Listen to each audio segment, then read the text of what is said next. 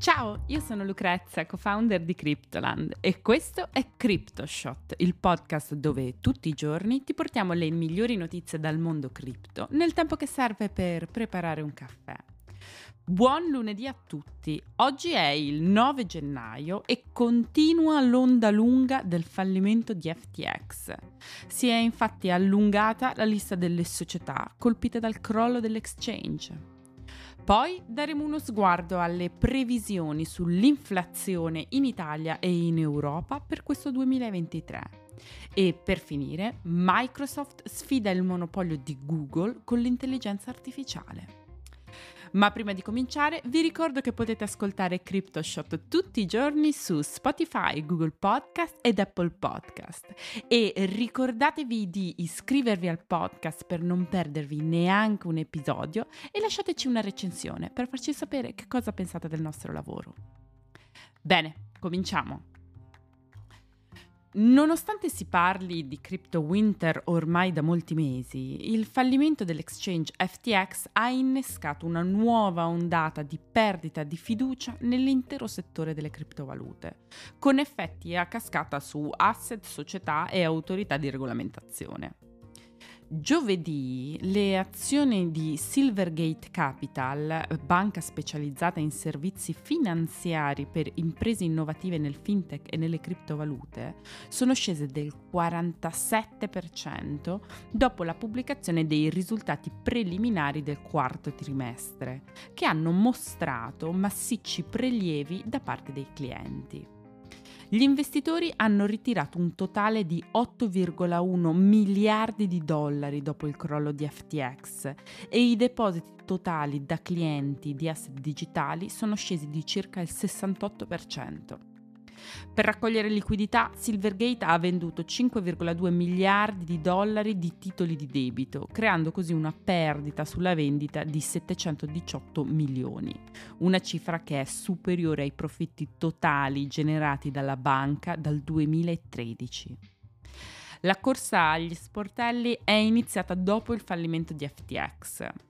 L'exchange infatti era un cliente di Silvergate, che era la banca che FTX usava per trasferire i fondi degli utenti ad Alameda e che proprio per questo sta affrontando una causa legale. Silvergate ha anche annunciato il licenziamento di circa il 40% della sua forza lavoro. Quella di Silvergate però non è una situazione isolata, ma è solo uno dei tanti esempi di società cripto colpite dal contagio del crypto winter e dal crollo di FTX.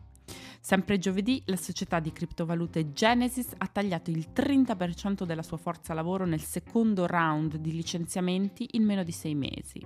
E nel weekend anche l'exchange di criptovalute Wabi Global ha annunciato piani per tagliare circa un quinto della sua forza lavoro sulla scia dell'implosione di FTX.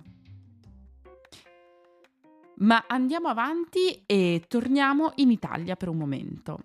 L'Istat, ossia l'Istituto Nazionale di Statistica, ha stimato che in Italia a dicembre l'indice nazionale dei prezzi al consumo è aumentato dell'11,6% su base annua, in leggerissima flessione rispetto all'11,8% segnato a novembre.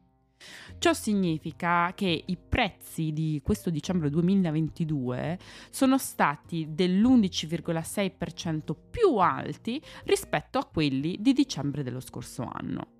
Si tratta dell'aumento più alto dei prezzi nel nostro paese in un solo anno dal 1985 a questa parte.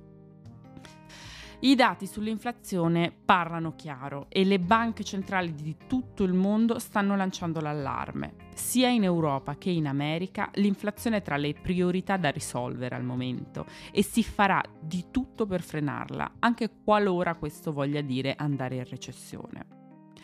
Per quanto riguarda l'aumento dei tassi di interesse, per adesso in Europa arrivano notizie più positive rispetto agli Stati Uniti. Il governatore della Banca di Francia ha dichiarato che, secondo lui, la BCE terminerà di rialzare i tassi entro l'estate, mentre la Fed americana ha già anticipato di non avere in programma un taglio dei tassi di interesse nel corso del 2023. La stima del governatore della Banca di Francia è di gran lunga migliore rispetto a ciò che la stessa BCE dichiara. Qualora però si verificasse ciò che dice, significherebbe che l'inflazione sta rallentando più delle attese e questo darebbe più adito all'ipotesi di un 2023 non completamente in recessione. In generale però i dati sull'inflazione in Europa sono positivi. A dicembre nell'Eurozona l'inflazione è scesa al 9,2% su base annua, il dato migliore rispetto all'ultima rilevazione di novembre dove l'inflazione si aggirava al 10,1% e migliore anche delle attese degli analisti che stimavano invece un calo al 9,7%. C'è sicuramente ancora da attendere, ma qualche piccolo segnale di miglioramento lo abbiamo visto. Andiamo avanti e parliamo di una novità molto molto interessante, perché il mondo di internet potrebbe essere sull'orlo di un cambiamento epocale, o almeno questo è quello che spera Microsoft. E questo cambiamento arriverà tramite Bing. Proprio così, se pensavate che nessuno utilizzasse più questo motore di ricerca dal sapore di inizio anni 2000, prepariamoci ad assistere ad un ritorno di fiamma.